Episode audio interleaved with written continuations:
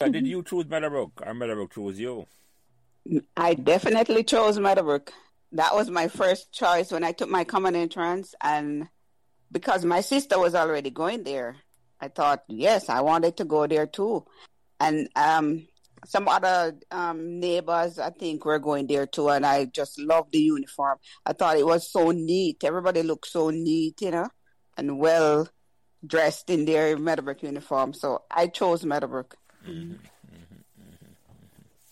So, Marlene, the first year come on Meadowbrook.